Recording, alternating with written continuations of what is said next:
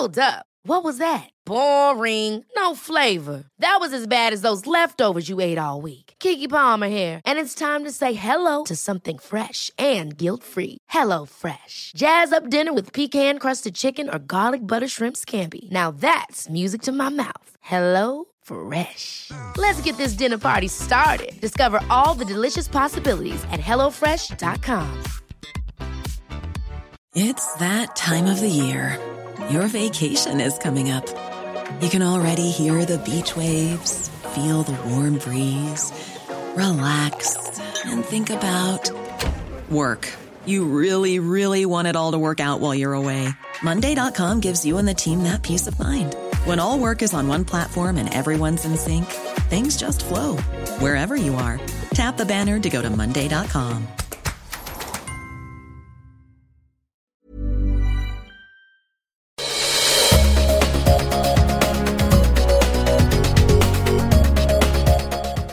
Johan, ibland när vi ska spela in de här podcasterna, då är du grymt stressad. Ja, men det är så det, Dels sammanfaller de ju alltid med så Redestal. Så det är sjukt mycket som ska roddas. Det är folk som ska komma hit. Det är folk som hoppar av i sista sekund. Det är sjuka barn ska tas hand om. Så liksom, måste få det att funka. Men jag har ett tips till dig. Tre djupa andetag. I wish it was så enkelt. Sen håller jag på med något fantastiskt spännande som jag ska tala om idag vid introduktionen på Svar Redestal för första gången. Vad är det för någonting? Det här som håller på att hända med blockchain nu och eh, kryptovalutor kommer totalt att förändra världen för oss. Det kommer liksom att vända upp och ner på internet och användandet av internet och hur vi har relaterat till internet tidigare. Det här är så jävla spännande. Ah, gud vad härligt Johan, nu känner jag igen dig igen. Mitt namn är Kristoffer Sköttqvist. Och mitt är Johan Stahl från Holstein. Och med oss i studion idag har vi Johanna Wollet Melin. Välkommen! Tusen tack, vad trevligt att vara här.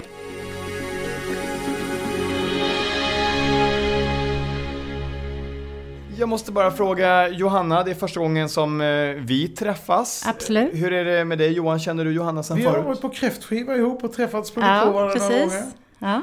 Johanna, berätta, vem är du? Jag är en av grundaren till ett företag som heter Trice Imaging. Trice är en cloudlösning för medicinska bilder. Eh, Jag har också två fantastiska medgrundare, Åsa och Martin.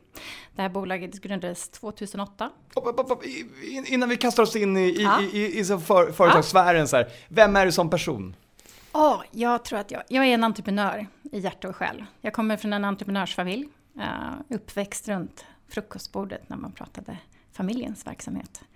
Började egentligen eh, som managementkonsult efter universitetet. Men kände efter ett antal år att jag ville göra något verkligt.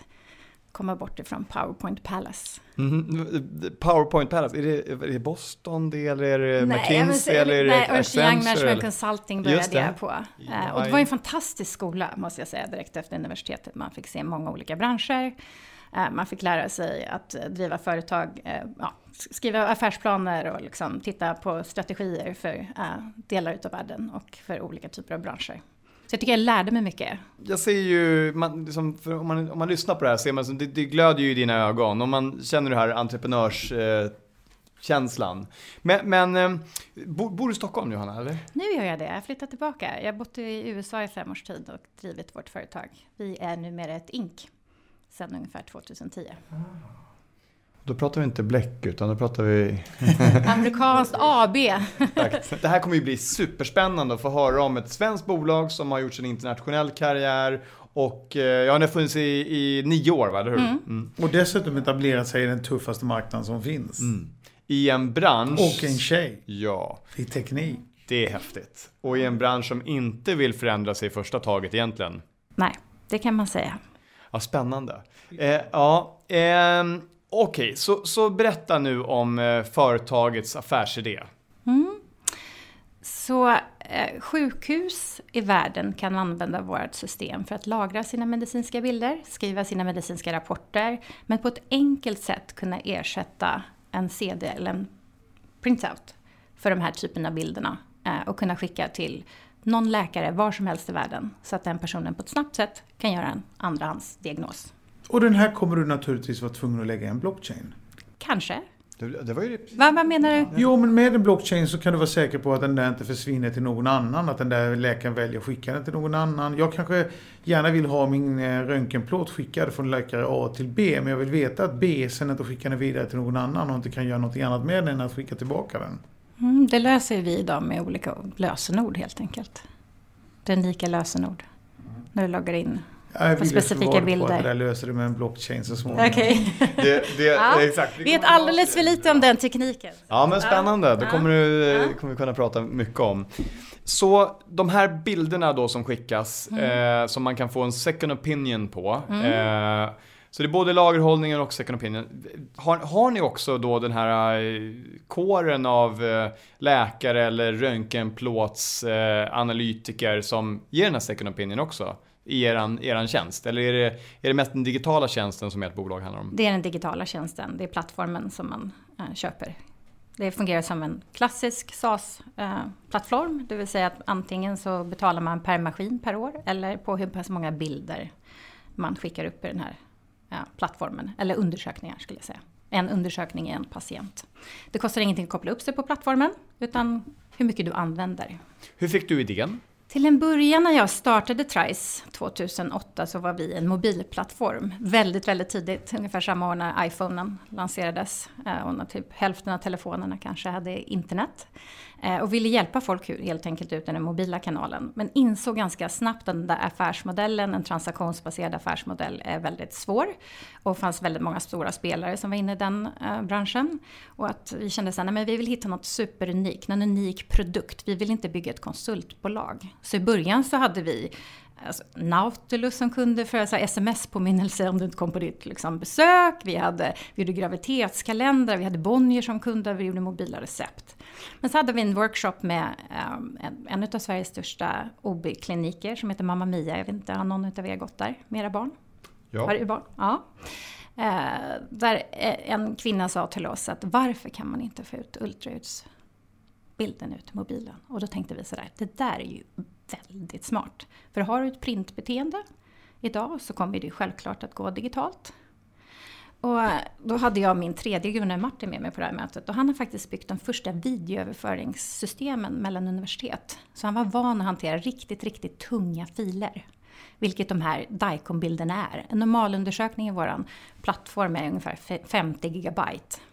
Vi hanterar idag ungefär en terabyte data i veckan i vår plattform. 50 gigabyte, nej precis, det skickar man ju inte utan vidare. Nej, det är tung, är tungt Det är bildformat. Jag får, folk tror att jag är IT-guru, jag har ingen aning om 50 gigabyte. Nej, men jag vet ju att det är ju... ehm, Om du tänker på din iPhone, normala hanterar väl 16 gigabyte. All information i hela så iPhone, just Ja, det. Så precis. jag har ju 64 gigabyte Ja, min. och då får man tänka också att vi dessutom eh, komprimerar de här bilderna när de kommer upp.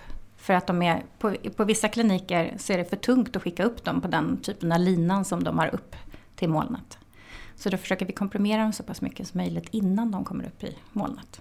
Innan de kommer in i deras Men, men, den här lilla bilden på eh, fostret i Mm. graviditetsgrejen, det är ju fortfarande en klassisk bild. Den kan ju inte vara många megabyte egentligen. Du pratar ju om med hela... Mm, det har att göra med... De- det här formatet i de här maskinerna heter DICOM. Eh, och det är ett ganska stort format för det innehåller inte bara bilder och filmer, det innehåller all typ av data på patienten, det hanterar liksom även alla mått. Eh, så formatet DICOM är ganska stort. Det innehåller ganska mycket luft också. Va? Så då, då ni satt där, fick den här idén, det är Mm. 2008, nya Mm. iPhonen har precis Mm. lanserats. Hur tog ni det här vidare sen?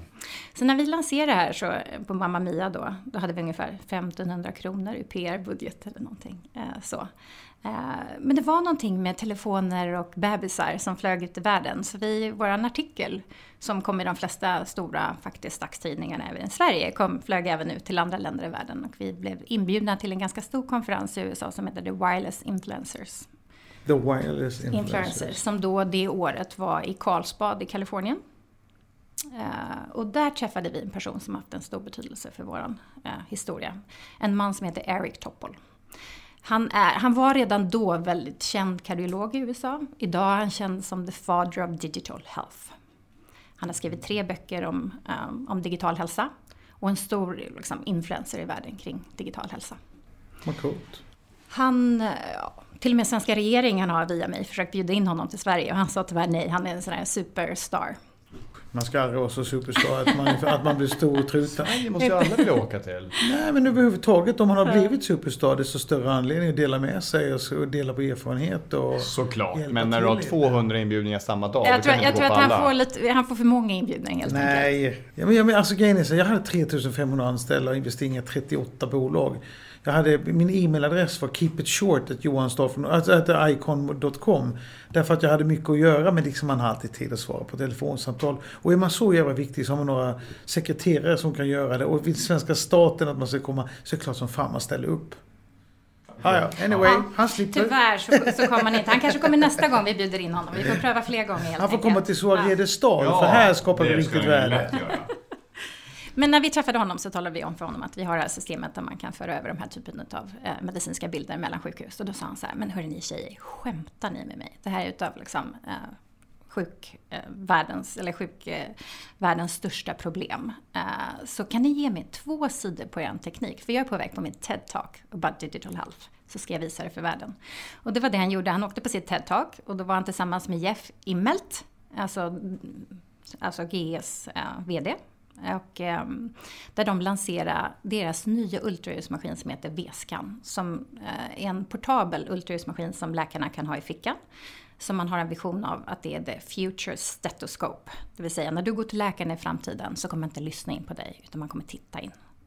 Är vi fortfarande i vår 2008-2009? Det här är alltså oktober eh, 2009. Mm. Och då säger han då till Jeff, if- om du kombinerar de här två teknikerna, då har du the future stethosphone. Det var där vår vision föddes. Att vi ville bli ungefär som Intel Inside, fast i den medicinska världen. Vi ville bli inbyggda i de här ultraljudsmaskinerna. Häftigt. Och vi har en ganska brutal mission. Vi vill vara inbyggda i alla ultraljudsmaskiner i världen. Vad häftigt. Och det är, det är ultraljud som är fokuset? Ja, Så det är alltså inte- vi det kan även göra klassisk- andra bildformat. Men om Du man tittar... göra alltså, radiologi, röntgen och... Mm. Men ultraljud är så underutvecklat. Så då har vi bestämt oss. Och den är, den är fem miljarder marknad. Men, men liksom kommer, liksom, kommer den att fortsätta existera? Kommer den att liksom... Eller kommer... Eh, kommer MRM ta över? Behöver man ultraljud? Finns det någonting ultraljud? Ultraljud är det som växer mest. Om man tittar på portabelt ultraljud i jämförelse med MR och CT. Det är snarare tvärtom. Ultraljud ersätter MR och CT. För att man slipper För strålning? den tekniken blir bättre och bättre. Och kan se mer och mer. Eh, vilket gör att man inte behöver göra MR och CT på samma sätt. Och, och eh, MR och CT då, vad betyder det ni som är insatta? Magnetröntgen och... Eh, car, nej, jag vet inte. CT? Eh, ja, det är en annan form av liksom, ultraljud. Just det. Ja, vad skönt, ja. Imaging-teknik Ja, som inte, ja, vad är den står för? Men, men vi pratar i alla fall om olika typer av eh, röntgen. Magnetröntgen är de här du rullas in i ett Exakt. rör och så dunk, dunk, dunk, dunk. Just det. Och så tar den massor med bilder. Ja. Så, Ja, den tar liksom och det där säger man att det ska man inte göra i onödan, för det där påverkar en hyfsat negativt också, eller? Johan, du har Nej, gjort jag, några jag har gjort det många gånger. Jag Ja. hoppas att det inte gör för jag har gjort det som sagt många gånger. Mm. Eh, Men jag tror inte att det är farligt. Det är en viss typ av strålning. Det är, Är det. det? Jaha, Mm. där ser man. Jag tror faktiskt inte att det är så farligt. Inte om man inte gör det för ofta. Och Johanna, självklart ni- så har ju apparaterna blivit bättre. Så, så ni åker till USA, ni får Mm. träff med de här otroligt intressanta människorna som verkligen har chansen att öppna världen för er. De gör det. Och hur gör man sen? Ni, hur många var ni som var delägare då i bolaget? För du sa ju själv att du var med och grundade och det är du huvudgrundaren. Du hade med dig... Vi är tre grundare, Mm. men eh, Martin, eh, jag, Mart- Martin, jag och Åsa. Och jag och Åsa flyttade eh, bolaget till USA och flyttade även själva fysiskt över tillsammans med våra familjer till San Diego. Där vi numera faktiskt har vårt huvudkontor fortfarande. Min fru vill också flytta dit. Jag Ja, flyttar också San gärna. Diego är Alla vill fantastiskt. flytta till San Diego. Ja, alla borde vilja Ja, det är ju- Flesta vet 320 inte om det går. soldagar per år, superhärligt. Ett fantastiskt klimat. Jag, tycker, jag tänker faktiskt på något. För förra gången vi hade så Redestad så var det ju e-hälsa och e-medicin. Och då hade vi en fantastisk, eh, som vanligt, grupp människor som representerade sjukhusen, forskningsvärlden, men också massa unga entreprenörer och folk från landsting. Och en av de stora, eh, han är chef för Karolinska eh, akutintensiven och en av Sveriges ledande cancerforskare. Han sa att det här var en total mind opener. Vad jag förstår nu är att det är konsumententreprenörskap som kommer att driva förändringsprocesserna. Och vi måste ge dem information och kunskap, en lina in i våra strukturer. Ja, vi- ja, han var ju ganska glad över det också. Han var jätteglad. För han kände att det var för trögrörligt innan och nu Ja. kommer en stor grupp som vill påverka hälsovården framåt. Och det här är ett typiskt exempel på det. Här utvecklar de en konsumentdriven produkt där eh, de har lösningar som finns i konsumentvärlden men där läkarna säger det här är helt revolutionerande för att de har inte den. Så att liksom, den här typen av kanaler tror jag är väldigt mycket positivt och gott kommer kunna komma ut av i framtiden. Jag, jag tror precis, jag tror att du är helt rätt Johan. För att det var ingen utav oss som kommer från den här världen. Och jag tror att ignorance is a bliss. Tror Yes. jag eh, verkligen är. För att vi kunde ingenting om DICOM, vi kunde inte om alla regler. Det finns otroligt hårda och, liksom, krav och regler kring medicindata. Eh, vilket gjorde att vi kom på en väldigt enkel lösning att dela de här bilderna från maskinen. Som många av läkarna säger så här, men det där går väl inte? Och även eh, de stora leverantörerna, men så där kan man väl inte göra? Eh, Men alltså, då på den inslagna vägen. Litet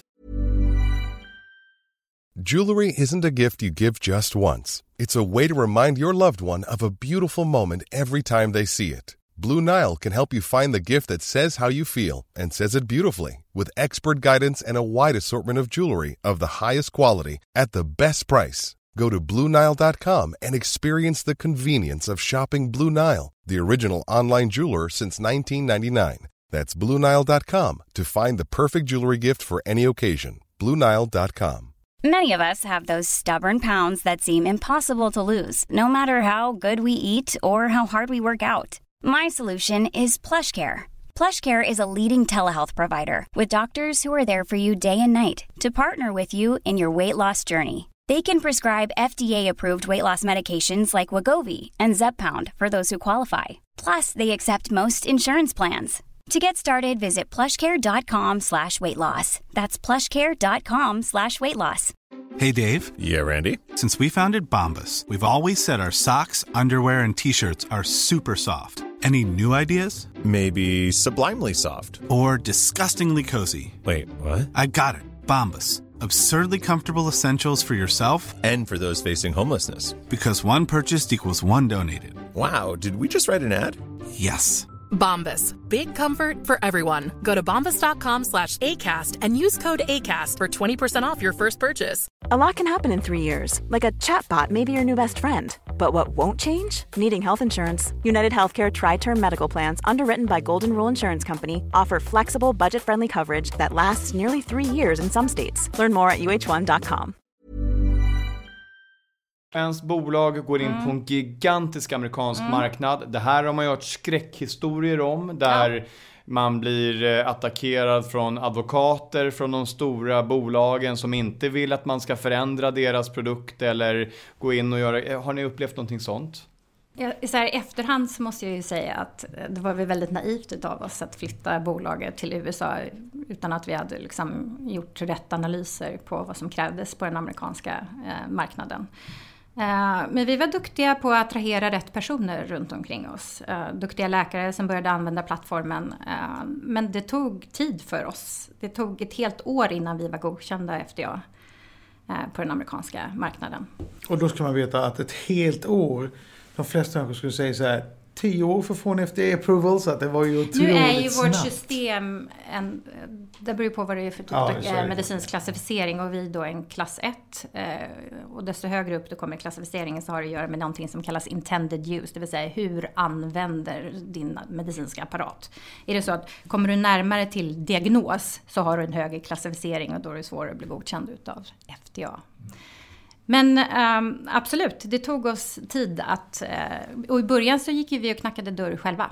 Jo men alltså Eh, ni åker, ja exakt, och ni åker över dit, ni knackar dörren, ni är tre personer. Hur hade ni råd att göra det här? För det är ändå, måste till en del pengar även i startfasen av det här. Mm, vi har gjort ett antal runder. Vi har totalt tagit in ungefär 140 miljoner SEK i Trice. Eh, och har gjort det i ett antal olika omgångar, i fem omgångar.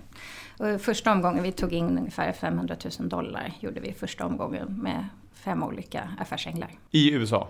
Blandat svenskar eh, och amerikanare. Jag måste bara fråga, hur, tog, hur kom det fram namnet The Trice? För jag har haft, Trice. Så här är det, i början så hette vi Great Connection. Men när vi flyttade bolaget till USA så trodde folk att vi var en dating-sajt. Det funkade inte.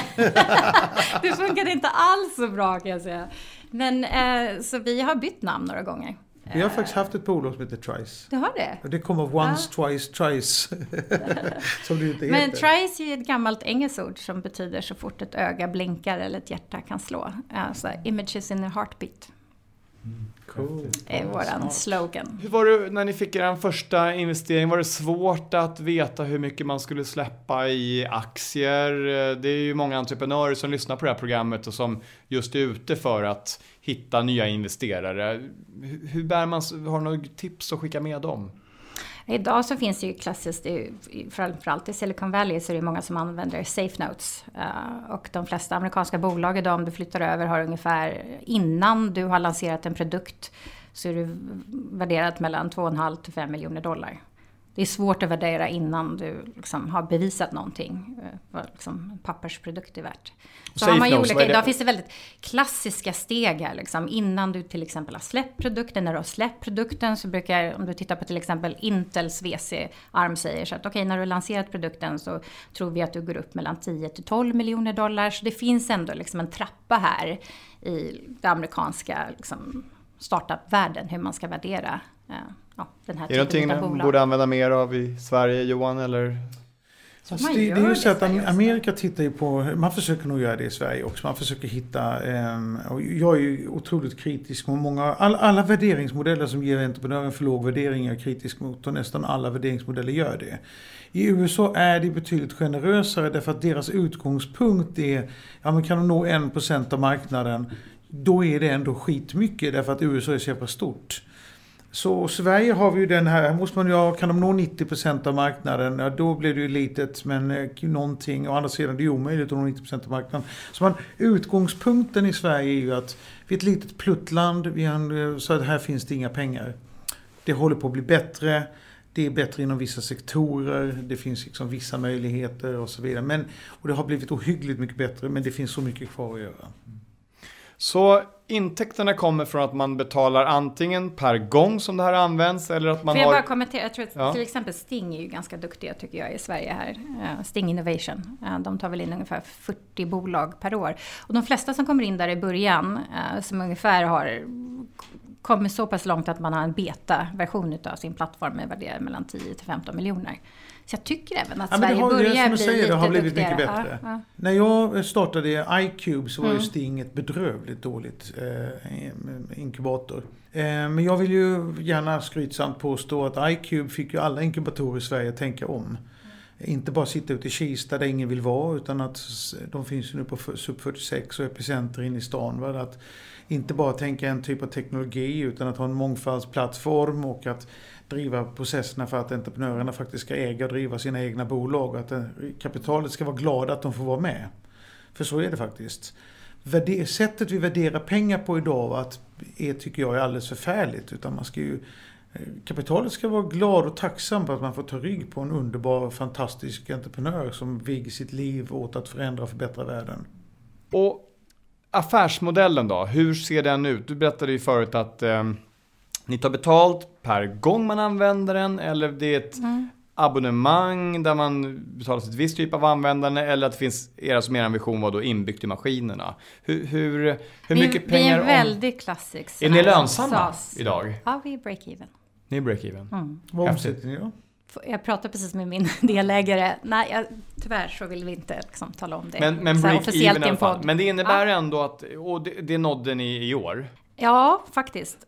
Så det innebär ju ändå så att ni har kämpat här i Jätte, nio år. Absolut, det har tagit jättelång tid för oss. Och jag tror att eh, generellt sett så tror jag att det tar tre till fem år för eh, bolag att eh, börja komma upp med intäkter. Vi brukar säga 10 till 15 ja. år att bygga ett bolag. Precis, och jag tror att ännu längre i den här medtech-världen, att det kanske tar tio år innan du kommer upp och börjar bli lönsam. Och jag ska säga så här, det är först i år, eller sen ungefär ett och ett halvt år sedan, sedan vi gjorde det här stora avtalet med, med GE och blivit inbyggda i deras maskiner, som det verkligen har tagit fart för oss. Mm. Rejält. Att kunna associera eh, vårt varumärke tillsammans med en sån stor eh, prestigefyllt företag. Är det inte hårt att jobba med de här stora amerikanska drakarna? Absolut, jag brukar säga så här, det, vi har ju haft strategier för, alltså GE har ju lämnat oss på altaret fyra gånger. Det har ju varit vår stora dröm att göra ett globalt avtal med General Electric. Mm. Ehm, Eftersom de är störst i våran värld så äger de ungefär 50% utav den globala ultraljudsmarknaden. Eh, och första gången de lämnade oss så hade vi en intern kandidat som fick sluta. Och det är ju ganska klassiskt, när en intern kandidat slutar så kommer en ny chef och den nya chefen vill inte göra det den gamla chefen gör. Sen andra gången de lämnade oss, när vi var i princip färdiga med ett globalt avtal, så, ehm, så bestämde de sig själva för att de skulle göra precis samma sak. Eller de hade en cloud-strategi, som, en plattform som heter Pidrix, som är deras eh, globala plattform. Eh, där de ansåg att de kunde göra exakt samma sak som vi gjorde. Men vi tänkte så här, nej men eh, vi fortsätter. Eh, och ehm, det tog två år så kom de tillbaka. Tredje gången så gjorde vi ett globalt avtal med Philips, deras värsta konkurrent. Men fjärde gången gilt. Och vi har haft en strategi. Vi har faktiskt en strategi som vi kallar the poking strategy. The poking strategy. Mm. Vi har satt upp alla viktiga personer i vår industri på en mejllista. Där vi har skickat ut all pressreleaser från det här är våra nya imponerande kunder. Det här är vad vårt system kan göra i det här segmentet för sjukvården. Eh, vi har, vi har en strategi kring att vi har något som kallas Do Leadership Project. Vi visar världen vad vår teknik kan göra i vissa segment. Som hur, om du sätter ut vår teknik i små fattiga byar i, i Afrika. Hur effektiviserar det vårdflödena? Hur räddar det liv? Vi har gjort väldigt mycket sådana projekt. Och sen så har vi helt enkelt talat om för världen att det här kan vår plattform göra. Det är ju, och det här är ju inte ens kunder, det är inte folk som egentligen har begärt Jo, det- de här mejlen, utan det är Nej. ju påverkare, det är folk på- som är påverka. influencers runt om i Ja. världen. Att påverka dem och visa dem. Vi har egentligen dansat vilken dans de ens har frågat oss om. Förutom att vi inte har skrivit några exklusiva avtal. Det har vi varit stenhårda på. Och där tror jag är jätteviktigt att lära sig som ett startup. Skriv aldrig, aldrig några exklusiva samarbetsavtal. Det är en bra, bra rekommendation. Grymt bra rekommendation. Livsfarligt, för det är så här. Om du väl gör det och det inte funkar, då kan du dö inom en månad, två månader, tre månader. Har Och du, sen är det så här, måste jag säga, så här, när du väl har skrivit det avtalet så är festa, but it's just a fucking license to hunt. För det är då jobbet börjar.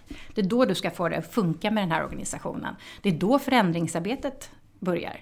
För de här stora organisationerna har sina styrmodeller, de har gamla legacy-produkter, eh, de har sitt sätt att eh, se på världen. Och det är då du ska börja jobba med de som verkligen är där ute hos kunderna och få det att funka. Så hur stor marknadsandel har ni idag? Av världen, Av, alltså Vi, i vi har ett mål att vi vill ha av det som är eh, mobila ultraljud. Så vill vi 2020 ha 10% av den marknaden. Och då tror jag inte att vi ens har 1%. Men vi är den enda lösningen där ute som finns.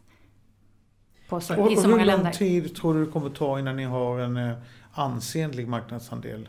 Idag är det faktiskt så att de här eh, leverantörerna, alltså GE, Philips, eh, anser oss som den största spelaren. Så jag tror att de anser redan idag att vi är stora. men innebär det att de Men det andra innebär inte... inte, om du tittar på alla ultraljudsmaskiner där ute, så, och, och den potentialen att koppla upp, så är, vi har ungefär 5000 eh, kunder uppkopplade på vår plattform i världen. Och det finns hur många kunder? Det finns liksom två miljoner. Ja, okej. Ja. För, ni, för med tanke på att ni fortfarande är lönsamma så finns det liksom... Ni vill ju nå till lönsamhet också. Mm. Absolut, det kommer vi göra i år. I, i år är vi break-even. Jag är nyfiken, ni hade tagit in nästan 140 miljoner Mm. svenska kronor. Hur mycket av bolaget har man gett bort på vägen eller så att säga sålt mot, mot aktieinnehav? Hur, hur ser det ut? Har ni, hur, får du berätta hur mycket andel ni har kvar? Har ni kvar en, en betydande andel i företaget eller hur, hur ligger Ja, det till? alltså ni tre som har startat. Ja, grundargänget har ungefär eh, 45% kvar av bolaget. Bra jobbat. Mm. För det, det kan man ju tänka sig Johan, att man blir häftigt, häftigt utspädd i en sån här bransch. Särskilt under en eh, nioårsperiod där man Mm. Måste vara uthållig. Så, så bra jobbat. Vad, vad har du för tips där för att ge till eh, entreprenörer som inte vill bli för utspädda och ändå behöver så här mycket pengar? Ja, vi har ju gjort det i omgångar, vilket jag tror är bra. Att eh, man till en början tar in duktiga affärsänglar som kan hjälpa dig helt enkelt att bygga eh, din affär. Eh, och helst affärsänglar som har gjort det förut och som kan öppna dörrar. Och sen så ha olika milstolpar och försöka uppnå de milstolparna till du tar in nästa runda så att din värdering har ökat på bolaget. Mm. Så affärsänglarna som har varit med, är det någon av dem som har sålt, som var med i början som har, som har sålt? Eller? Nej, vi har faktiskt inte, de har inte haft den möjligheten ännu. Vi tittar på det nu, att kunna ge den möjligheten eh, till de som är i vårt cap table. Vilken otroligt spännande resa. Det är helt fantastiskt vilken, eh, vilken grej. Så imponerande och så coolt. Och... Vad har ni några sådana planer om att vi ska börsnotera bolaget? Det kommer att köpas upp utav eh, General Electric eller liksom... Eller nej, det här är det du ska göra tills eh, du blir gråhårig och gammal och trött. Vi har ju, jag, Åsa och Martin, en, en högre mission eller liksom ett högre syfte. Vi vill ju att den här tekniken som faktiskt gör gott ute i världen, att alla människor, alla människor i världen ska ha tillgång till kvalitativ vård. Var de än bor någonstans, var de än befinner sig någonstans och vi vet att vår plattform kan spela en sån roll. Sen är det frågan, eh, vad, passar den här, vad kan den här plattformen åstadkomma det? Eh, nå så pass många människor som möjligt. Så för oss är det snarare viktigt, om vi nu skulle bli uppköpta, att den inte till exempel, om vi säger en av de stora skulle köpa upp oss, så är det oerhört viktigt för oss vad de ska göra med den här plattformen. Det är ju väldigt vanligt när det blir uppköpt som bolag, att kanske de stora lägger ner det. För att det finns en massa interna eh, politik och eh, en massa gamla legacy-produkter som styr. Så vi vill inte komma in i ett sammanhang där den här tekniken skulle dö. Så jag tror att eh, vi har en sån typ av känsla också.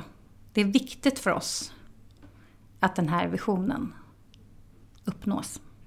Underbart. Johan, hur, Kul att vara och lyssna på dig. Ja, fantastiskt. Och, men jag blir ju lite sugen på att åka till Silicon Valley här, och, eller San Francisco eller San Diego och, och hänga lite mer. Jag var där för några månader sedan. Johan, hur ofta är du där? Alldeles för sällan. Men jag ska faktiskt dit i slutet av november. Vi är ute på en spännande resa. Så att, eh, mm. soon! Mm. Tack så hemskt mycket Johanna för att du Tack har kommit hit. Tack för att jag fick komma hit, vad roligt. Delat dina idéer och tankar och fantastiskt Och grattis till en bra podcast. Och lycka till i framtiden. Tack.